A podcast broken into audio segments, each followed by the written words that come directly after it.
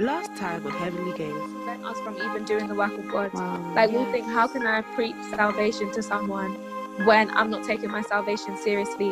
When I keep making the same mistakes. But God doesn't remember these mistakes at all, and all have sinned to come short of the glory of God.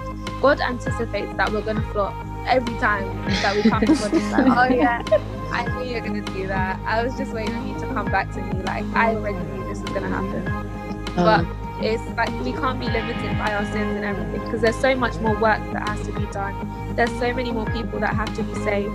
And when we get bogged down by our sins, it just completely distracts us from the work, the greater work is actually at hand. Hey guys, welcome back to another episode of Heavenly Gaze. I'm Elizabeth, and today we're going to be talking about the love of God, how that's changed our lives, others' lives, and just life in general for each of us individually. So, hey guys, it's Unam, and I feel as though before we even start discussing um, loving others and how we can love others, we should talk about why we should love others. So, the simple answer to that is because God is love.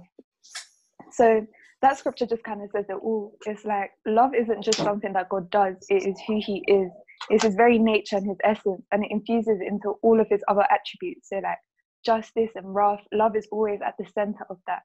And since in Genesis we know that we were made in the image and likeness of God, we know that we were made from love to love. So we always have an innate desire within ourselves as humans to love others. And we can see that in popular culture as well. So, like in books, movies, shows, everything, love is always kind of like a recurring theme. But the difference between the love that God shows us and the love that culture shows us is that God's love is perfect. It can't be earned through good works. So, like, doing good isn't going to make God love you more or less. Like, God's love is constant and it can't be lost through sin. Like, there's a scripture, I think it's, um, one second. Oh, Psalm um, chapter 103. So, as far as the east is from the west, so far he has removed our transgressions from us. So that just kind of shows that like God's love is constant. It doesn't matter what you've been doing, what nonsense you've been up to, God is always going to love you. So, and I feel as though the ultimate expression of God's love is Jesus, because whilst we were still still sinners, Christ died for us. And you know, when we receive salvation, when we open our hearts to God's love, um, the Spirit fills our hearts with this love, and we're able to give unto others what has been given to us. We're no longer given from a place of emptiness, from a place of um, love, where culture is the motive behind all of it, but we're given from a place of love where God's perfect love has been given unto us and we can give unto others. I just want to focus on the key, a couple of key scriptures, but first and foremost, Mark 12 that says, in 30 that says, Love the Lord your God with all your heart and with all your soul, and with all your mind and with all your strength. And then Jesus goes on to say, The second commandment is this love your neighbor as yourself. And again, Jesus said the same thing in Matthew 22 39 love your neighbor as yourself. And so I think the key thing I kind of wanted to focus on today is that line, as yourself. I find that many of us struggle with loving our neighbors as we love ourselves because we haven't yet learned to love ourselves. I can't give you what I don't have. And so if I don't have any love for myself, how can I possibly show love to another Yeah. person? Yeah. Yeah. And this topic for me comes from like a personal situation. I find myself, I was getting annoyed at myself for not having accomplished something. And like I felt like I hadn't moved on from certain things. And I was on a walk with God, and He was just telling me, like, Elizabeth, I'm patient with you. So why aren't you patient with yourself? wow. I'm kind to you. So why aren't you kind to Mm. yourselves? Mm. And I find that many times when our friends go through sad times or hard times, we can comfort them, we can encourage them. But when it comes to us, we don't do the same for ourselves. At all. And- So, Yeah. And I really Real had to think about this. That line, Jesus said, Love the Lord your God with all your heart, etc., etc., and love your neighbor as yourself. So, right in between loving God and loving your neighbor is you loving yourself.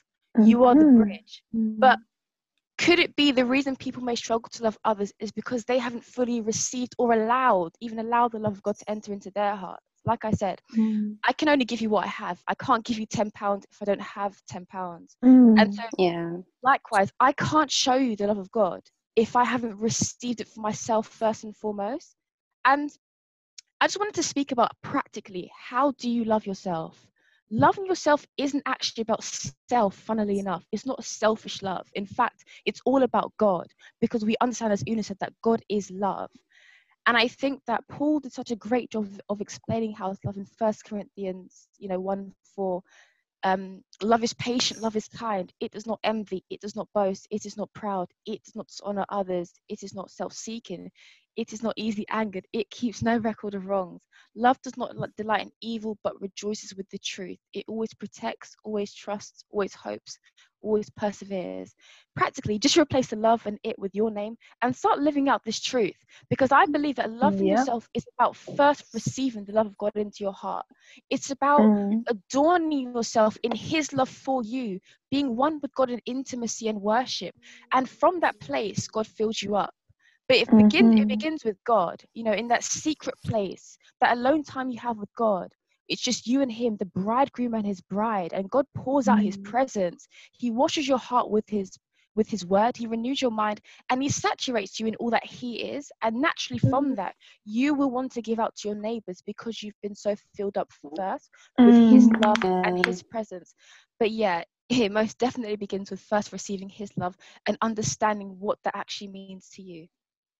Wow. Wow. wow. I think that's, that's so powerful. What like mm-hmm. you know and Elizabeth have both said.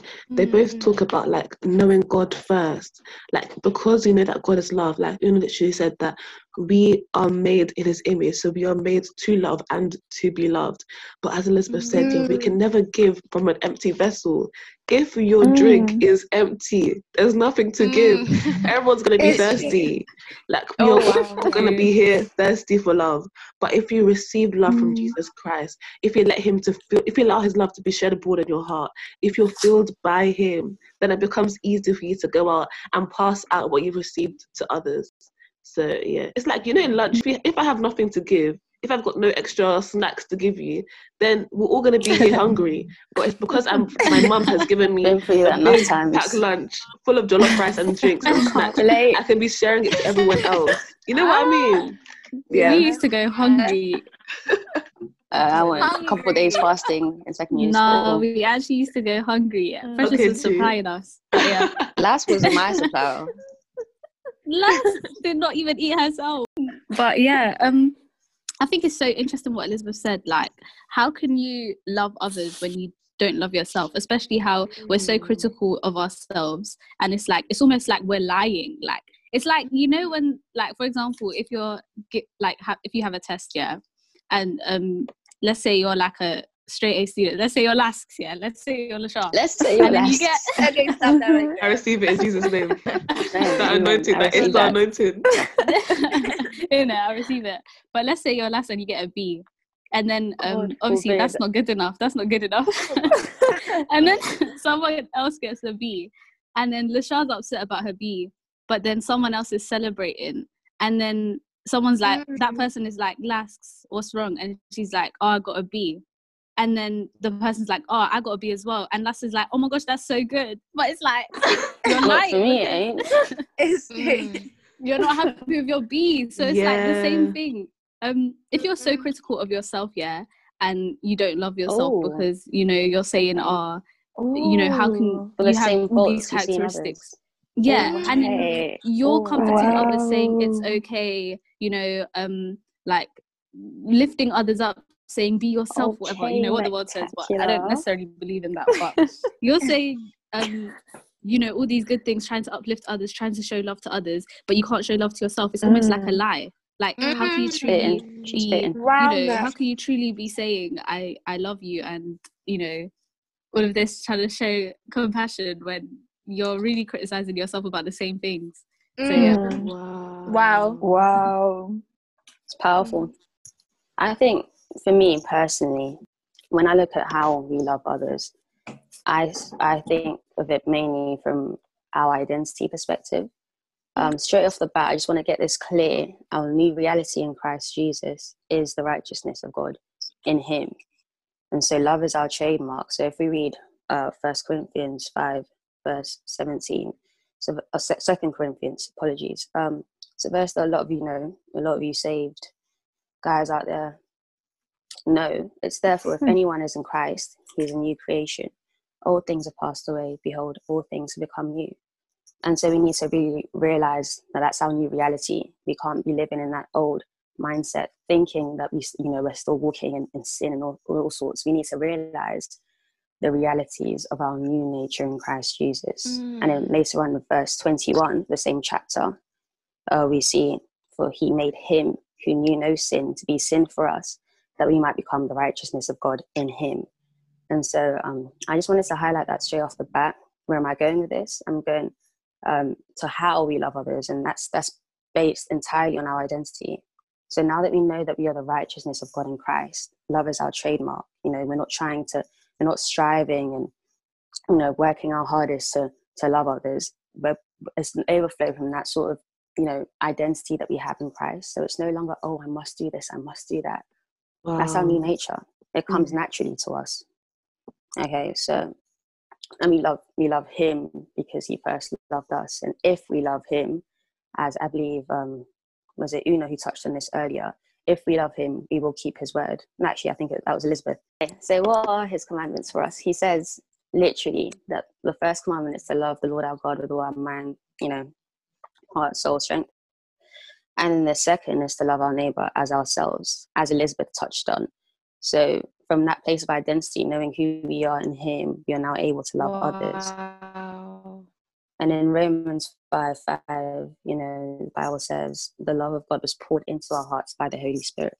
We have that love already in us. It's not about, Lord, help me to love others, help me to love you. No, we love Him already because He first loved us.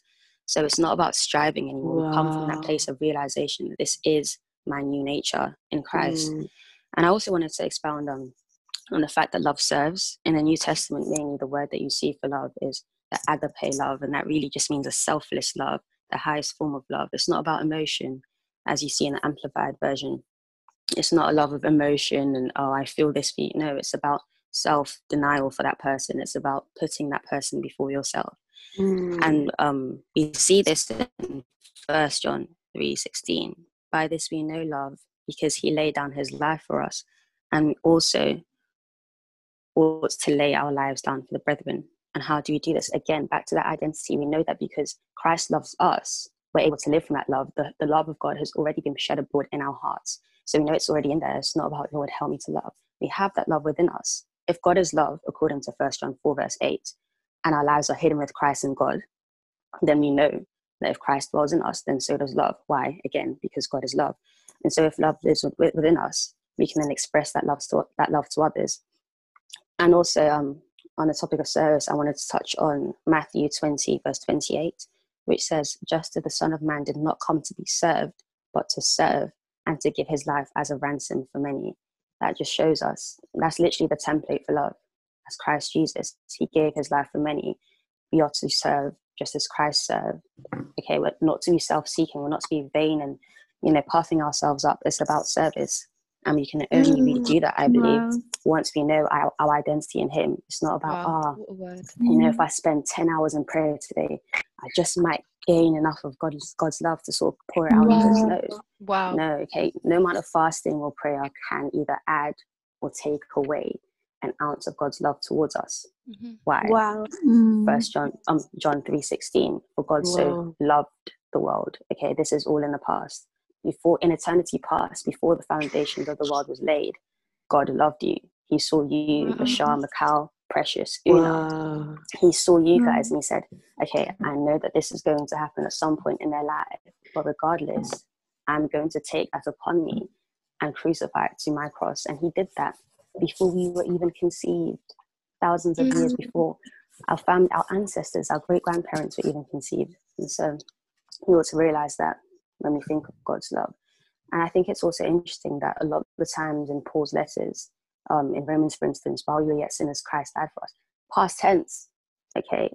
Once we have been wow. translated from the kingdom of darkness into light, we have that love indwelling in us. So it's not about mm. uh, Paul at no point says pray um, you know, for God's love. Pray that God will love you today, or um, fast for 10 hours, or fast for, I don't know, 21 days to earn God's love. No, it's already in the past. In Him we have redemption, through His blood, the forgiveness of sin. Hey guys, it's Lashar here, and this has been Heavenly Gaze. On today's episode, we've been talking about love, what it means to love God, and what it means to love others. I hope you guys have enjoyed this episode and be sure to tune into the next one. God bless you. Bye.